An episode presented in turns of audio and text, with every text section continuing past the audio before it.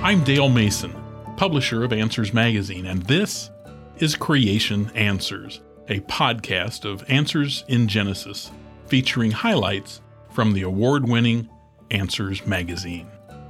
In this episode, we'll explore why secular scientists get some issues so wrong, such as climate change and the origin of complex organs.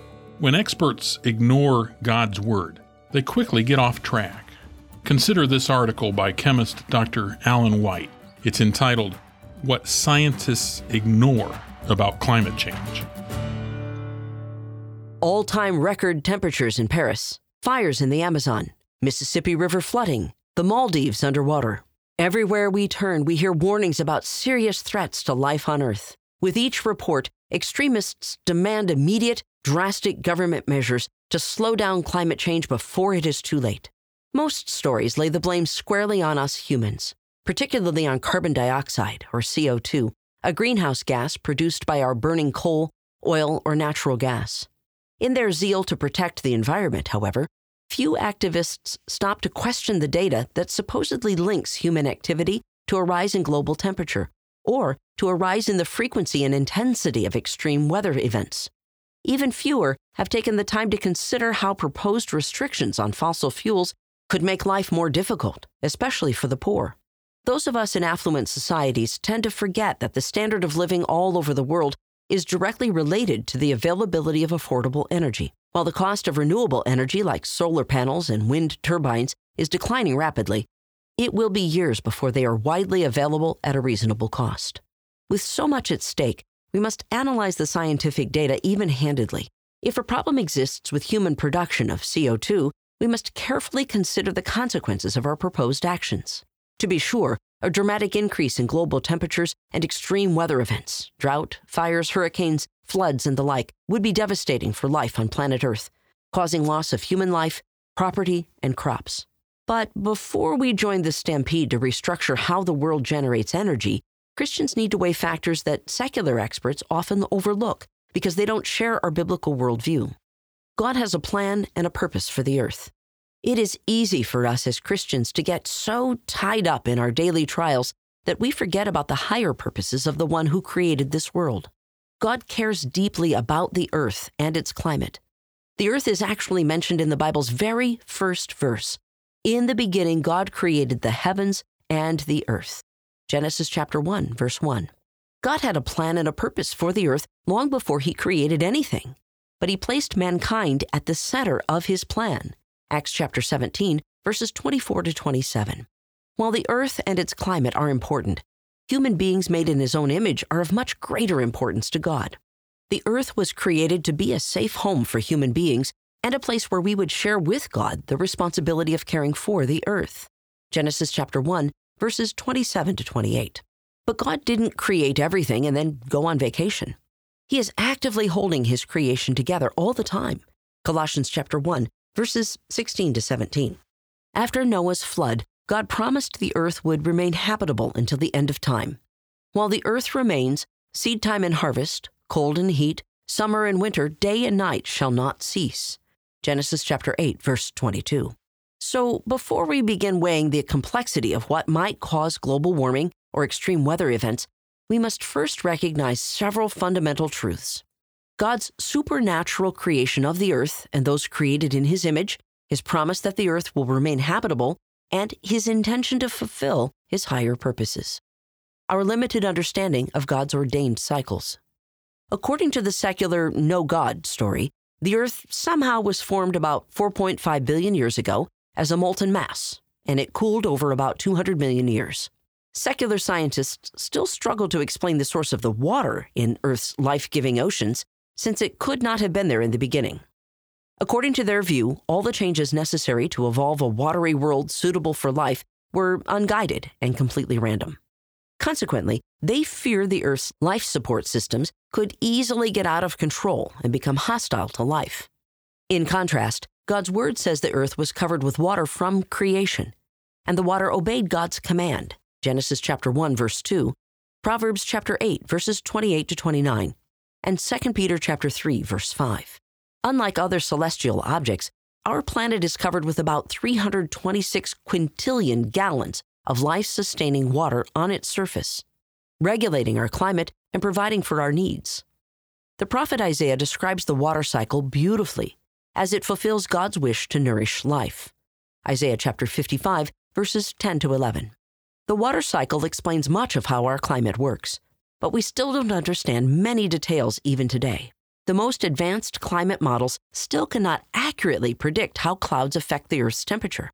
Thousands of years ago, Job acknowledged this challenge. Behold, God is great, and we know him not. The number of his years is unsearchable. For he draws up the drops of water, they distill his mist in rain, which the skies pour down and drop on mankind abundantly. Can anyone understand the spreading of the clouds, the thunderings of his pavilion? Job chapter 36, verses 26 to 30. We have long understood that water is integral to moderating the Earth's climate by readily transferring the heat from the sun around our planet. However, until very recently, water's role as a greenhouse gas has been a well kept secret in contemporary climate debates. The naturally occurring water vapor in the atmosphere has a much greater greenhouse gas effect than the CO2 from our cars and factories. In simple terms, greenhouse gases act like a winter blanket over the Earth, holding in some of the heat that would otherwise be lost. Without the presence of water in our atmosphere and its greenhouse effect, the Earth's climate would likely be too cold to sustain life. This inconvenient fact weakens the argument for immediate action on climate change. Water molecules are brilliantly designed for maintaining a temperature climate. Before we look at the influence of man made CO2 on climate, we must first recognize that the Earth has many complex systems in place, clearly designed to keep us warm. Our climate is miraculously stable, given that the Earth is surrounded by cold, empty space. What is our responsibility? Just because God has designed a marvelous system to maintain a warm Earth doesn't absolve humans of their responsibilities. What is our duty? According to the Bible, we are to have dominion over the earth. Genesis chapter 1, verses 26 and 28. Most take this to mean that we have stewardship over the earth. In this case, it is prudent that we do scientific investigations to know how our climate is changing. We should evaluate these facts from a biblical perspective. If we find that our actions are truly detrimental to the earth, and particularly to its inhabitants, we should change what we are doing. Should we be concerned about the rise in temperatures? Scientists agree on the facts, which we observe and measure. It is certainly true that the Earth's temperature has been rising over the past few centuries since the Little Ice Age of about AD 1300 to 1850. It is also true that CO2 does act as a greenhouse gas and is therefore capable of raising the temperature of the Earth. It is even true that the concentration of CO2 has been rising for several decades. But just because CO2 and temperature have been rising together for quite a while doesn't automatically prove one caused the other.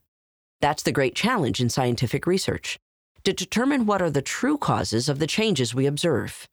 In this case, that boils down to answering the question Is CO2 the predominant cause of the current change in the climate? This is not easy to answer because we have so much more to learn about many factors that influence our climate. The concentration of CO2 in the atmosphere has not always correlated with the Earth's temperature. From AD 1000 to 1300, for instance, global temperature declined, while CO2 remained fairly constant the Earth's temperature also began to rise about 100 years before the carbon dioxide did. Our understanding of this relationship is far from absolute, as many people claim.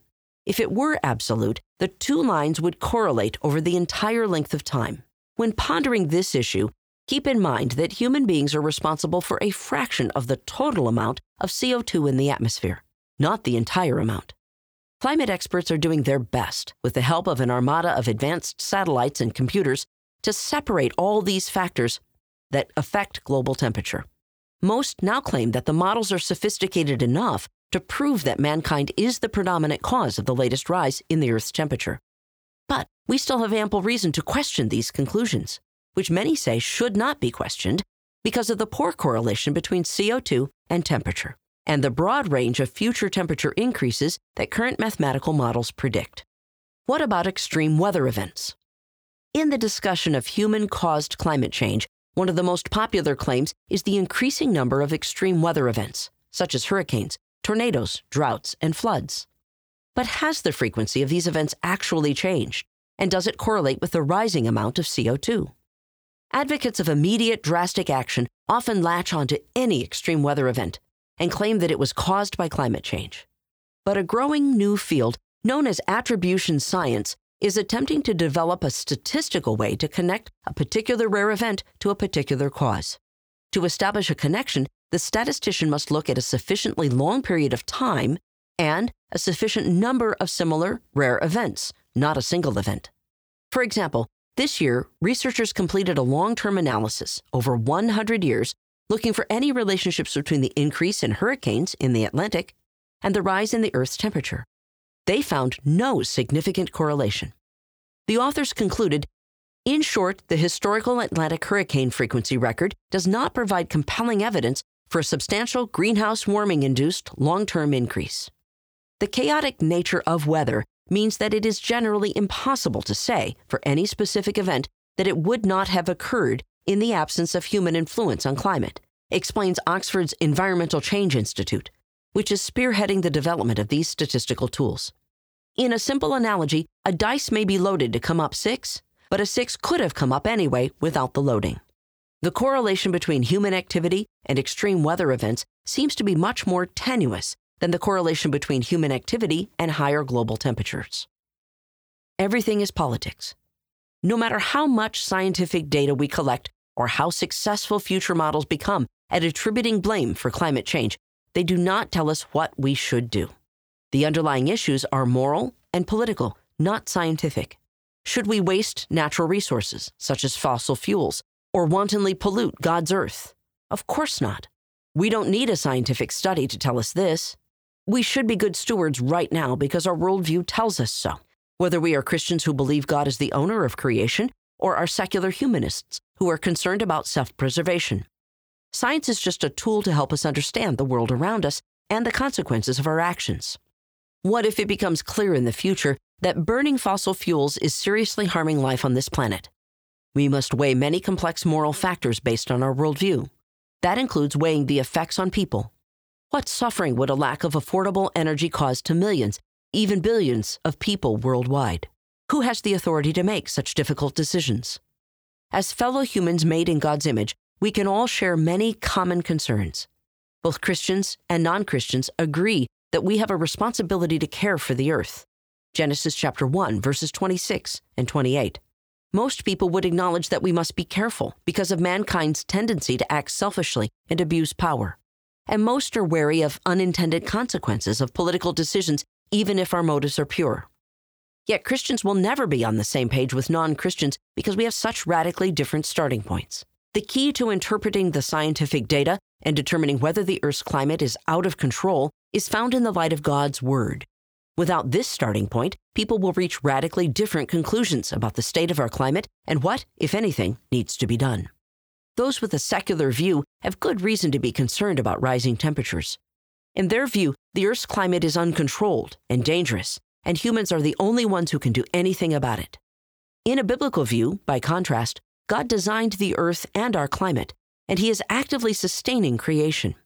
Though the temperature of the Earth will fluctuate, the Creator has promised that the climate will remain suitable for human life until He creates a new heaven and a new earth. Genesis chapter 8, verse 22. Christians can be a voice of reason and hope to a frightened world. We should point people to the wisdom found in God's Word, which shows us how to tackle daily challenges as well as the eternal issues that matter most. Through it all, we can be confident that God will keep His promises. He always has, He always will. Again, the author of that article was Dr. Alan White. He's a career chemist who earned his PhD from Harvard University and after a lifetime in industrial research, where he was granted 41 U.S. patents, he now lectures internationally on current issues like climate change. If you like the Creation Answers podcast, you'll love Answers Magazine. Subscribe for a full year of the print edition, and you'll automatically get access to the audio and digital versions of every issue as well. Right now, you can even save an extra 10%. Just enter the exclusive discount code podcast10 at answersmagazine.com. That's podcast10 at answersmagazine.com. So, as we heard in the previous article, we can see why scientists have misinterpreted climate change. It's because they ignore the Creator's design of the Earth's atmosphere to support life. But they have similar problems when it comes to the origin of other complexities of life. The next article by Dr. Stuart Burgess looks at the marvelous design of eyes throughout nature. Don't look now, but you're being watched by an amazing variety of magnificent eyes. If you could walk through the forest at dusk, literally thousands of eyes will follow your every move. Insects, amphibians, reptiles, mammals, and birds of all shapes and sizes will be aware of your presence even if you remain blissfully ignorant of theirs. That may sound creepy, until you remember that God made them this way, for their good. Life requires creatures to be aware of their surroundings, so they can respond appropriately. However, creatures don't see the world the same way we do, and for good reason. A slug on a stump doesn't need our full color, wide angle focus sight, which can track wind blowing through another person's hair, or a grin lighting up someone's face. Each creature has its own specially designed vision system to sense the world in just the way it needs. For instance, your human eyes are wonderfully designed. Humans can see 10 million colors and detect changes in hues a few nanometers, billionths of a meter apart. We can look up at the stars and then down at cells under a microscope without missing a beat. Our Creator gave us all we need to observe the world so we can fulfill our unique stewardship duties no two eyes have quite the same needs. Human eyes must adjust to any environment, from deep sea dives to outer space. Other eyes are specifically designed for very special environments high altitudes, freshwater lakes, salt water, nighttime, daytime, and even underground. Each setting requires radically different optics. The size of the eyes ranges from microscopic to enormous. Tiny animals like worms don't need huge eyeballs like those of elephants or whales. They only need tiny eyes that simply detect light or dark. In fact, their light sensors can only be seen with a powerful microscope. This allows them to devote most of their energy and body to gathering soil and digesting waste. Some insects have eyes less than one hundredth of an inch, 0.1 millimeters, in diameter, whereas the giant squid, which scours the dark ocean depths looking for the slightest sign of life, has massive eyes, up to the size of large dinner plates, 11 inches, or 270 millimeters in diameter. So, what could possibly explain the origin of such a vast range of eye designs? Ancient people recognized that the origin of their eyes must be supernatural. The wisest man who ever lived, King Solomon, acknowledged what seems an obvious truth the hearing ear and the seeing eye. The Lord has made them both.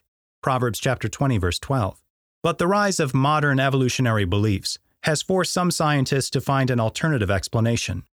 They claim that eyes gradually evolved by chance over vast periods of time. Charles Darwin, who first proposed evolution by natural selection in 1859, hoped that future research would show that eyes had evolved from simple and imperfect designs to complex and perfect designs after thousands of small changes. Ever since then, evolutionists have searched for a series of simple eye designs that become increasingly complicated, reflecting this supposed history of slow development. Modern science has succeeded in finding a series of eye designs. However, they are far more complex and varied than Darwin could ever have imagined. There's also a major problem for evolution. None of these eye designs are imperfect or simple. They all impeccably suit their purpose, as though they were designed that way from the beginning. Types of vision systems. Despite the astonishing differences among eyes, experts have attempted to classify them into a few broad types, with many variations. Evolutionists claim that the different vision systems with varying levels of sophistication support the idea that eyes evolved from simple to complex. But such a claim is completely wrong, for two reasons. First, None of the types are simple, so this does not help to explain the ultimate origin of vision systems. Second, there are major differences between the main types, so it does not explain how one vision system could have evolved into another type. An alternative paradigm can fully explain this range of sophisticated vision systems, different needs of different organisms in different environments. Instead of linking all eyes to a common ancestor, we can see this diversity as evidence of a common designer who filled his creation with similar but not identical vision systems that display a full spectrum of designs suited for varied needs. It is incorrect to say that any particular design is imperfect or primitive. Each type of vision system, from the earthworm's simple light detectors to the eagle's complex lenses, performs well in its respective way. In fact, human engineers use all four main types of designs in different situations, from simple light triggers called photodiodes to complex lens cameras. This demonstrates that none of the types are a bad design, they just have different purposes. Let's look more closely at eye designs that use the four main types of vision systems light sensor, chamber with no lens, compound eyes, and chamber with lens. Light sensor. Worms look simple from the outside, but they are actually a marvel of sophisticated design. They breathe through their skin, and their blood vessels pump cold blood through their body. They also have two tubes of muscle in two layers that give them a powerful burrowing ability. Because worms usually must stay in the soil to survive, they need to sense light to ensure they remain underground. To do this, they have thousands of light detecting photoreceptors all over their body on nerve endings, which tell them when they are near or on the surface. If you look up eye evolution in a typical secular biology book, it will claim that single photoreceptors were the first stage in the eye's evolution and that they just appeared by chance. However, photoreceptors are extremely sophisticated biochemical machines that could not possibly have just appeared by a series of accidents. To illustrate this point, see if you can skim the following simplified summary of how a photoreceptor works without your eyes glazing over with all the technical terms and concepts. The details truly are fascinating once you get the advanced biology degree necessary to understand them. The visual cycle of a photoreceptor is the biological conversion of a photon into an electrical signal. This process occurs via G protein coupled receptors called opsins, which contain the chromophore 11 cis retinal. 11 cis retinal is covalently linked to the opsin receptor via Schiff base forming retinylidene protein.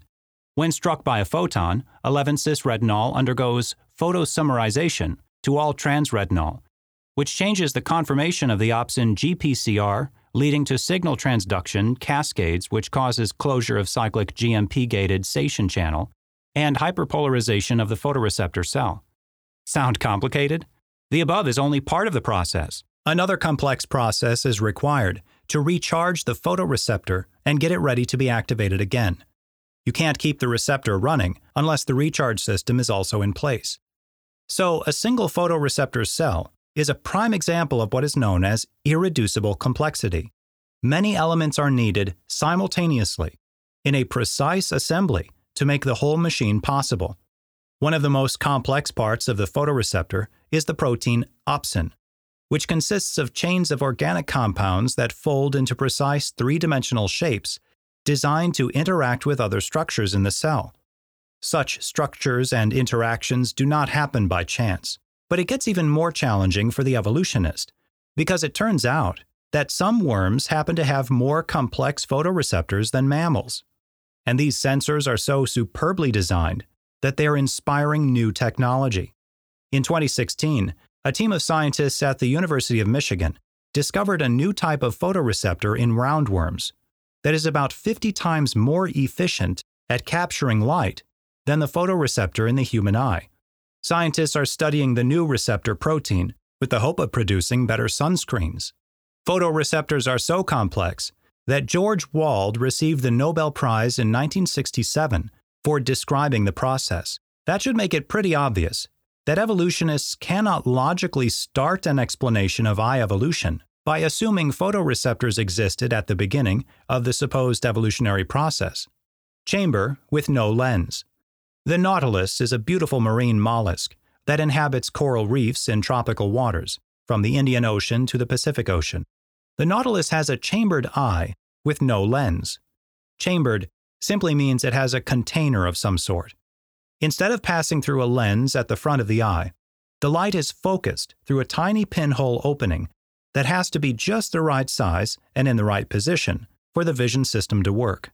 Popular descriptions of the Nautilus claim that it has a rudimentary eye because it uses a pinhole rather than a lens.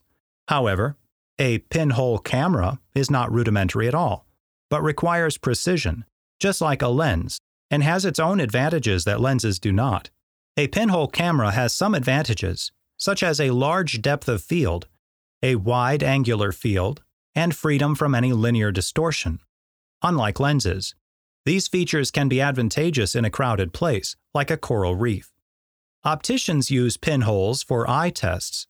This shows that the design is good for certain circumstances. The fact that photographers today sometimes select the pinhole camera to obtain certain images is evidence that the pinhole is not an inferior design. Compound eyes. When you look quickly at a dragonfly, it might appear to have two eyes. However, if you look closer, it actually has something like 30,000 separate eyes. These tiny individual eyes are called ommatidia and are grouped into two patches called compound eyes. Incredibly, each tiny ommatidium consists of its own cornea, lens, and photoreceptor cells, which distinguish brightness and color on their own. Compound eyes point in different directions, so an insect can see many areas at once without moving its eye. That is a useful tool when you're vulnerable to attack. Another feature is a fast response time to movement. The fruit fly's reaction time is 5 thousandth of a second. That helps explain why it's so hard to swat a fly. Some insects do not have compound eyes, but simpler eyes called ocelli, photoreceptors which detect only movement. Ocelli can detect lower light levels and have a faster response time, while compound eyes are better at detecting details. It all depends on the needs of the different insects. Some insects have both compound eyes and ocelli. Other insects, such as bees, can even detect polarization of light, which means they can detect the position of the sun on cloudy days, so their work never stops. The sophisticated vision systems packed into tiny insects bear testimony to a great designer. Chamber with lens. An eagle's eyesight is so powerful, it can spot a rabbit moving two miles away. In fact, an eagle could be described as a pair of eyes with wings. Eagle eyes are similar in principle to human eyes and the eyes of most vertebrates, animals with backbones. They all have a lens, an eyeball, and a retina. However, God has varied this basic design for each vertebrate's special purpose. Eagle eyes are optimized to give the eagle super powerful eyesight, appropriate to living the high life. An eagle's eyes take up more space than its brain. Eagles have a very large number of light sensitive cells, especially in what is called the fovea area, where focusing takes place. The eagle's brain is also highly dedicated to the eyes, with an estimated 80% of an eagle's sensory input coming from its eyes. The fact that the eagle's body is focused on expert vision makes complete sense, considering that its main aim in life is to locate prey by sight. Eyes to see. The great diversity of eye designs is not a product of evolution, but rather the result of an all seeing creator, designing the most appropriate eye for every situation and occasion. Any engineer who has ever worked on imaging instruments will tell you that the systems do not appear by chance. Yet nothing that engineers have produced begins to compare with what God has designed. When you consider the amazing design of eyes in creation, and then consider how eyes grow in the womb, or when you consider how the eye can repair and maintain itself for a lifetime, you have to agree with Solomon that there is only one option the existence of a creator who is perfect in knowledge and skill, the hearing ear and the seeing eye. The Lord has made them both. Proverbs chapter 20 verse 12. That article, An Eye for Every Occasion, was written by Dr. Stuart Burgess. He's a highly respected engineer at Bristol University in the UK who has designed imaging instruments for spacecraft. He knows from firsthand experience that, like the eyes of both humans and animals, optical technology doesn't appear by chance. Thanks for listening. If you enjoyed these articles, There are hundreds more at our website, answersmagazine.com. The links to today's articles are listed in our show notes, and I encourage you to subscribe to receive the magazine in your mailbox every other month. You will love that you're better able to share and defend your faith. I'm Dale Mason, publisher at Answers Magazine, and for the entire team, God bless.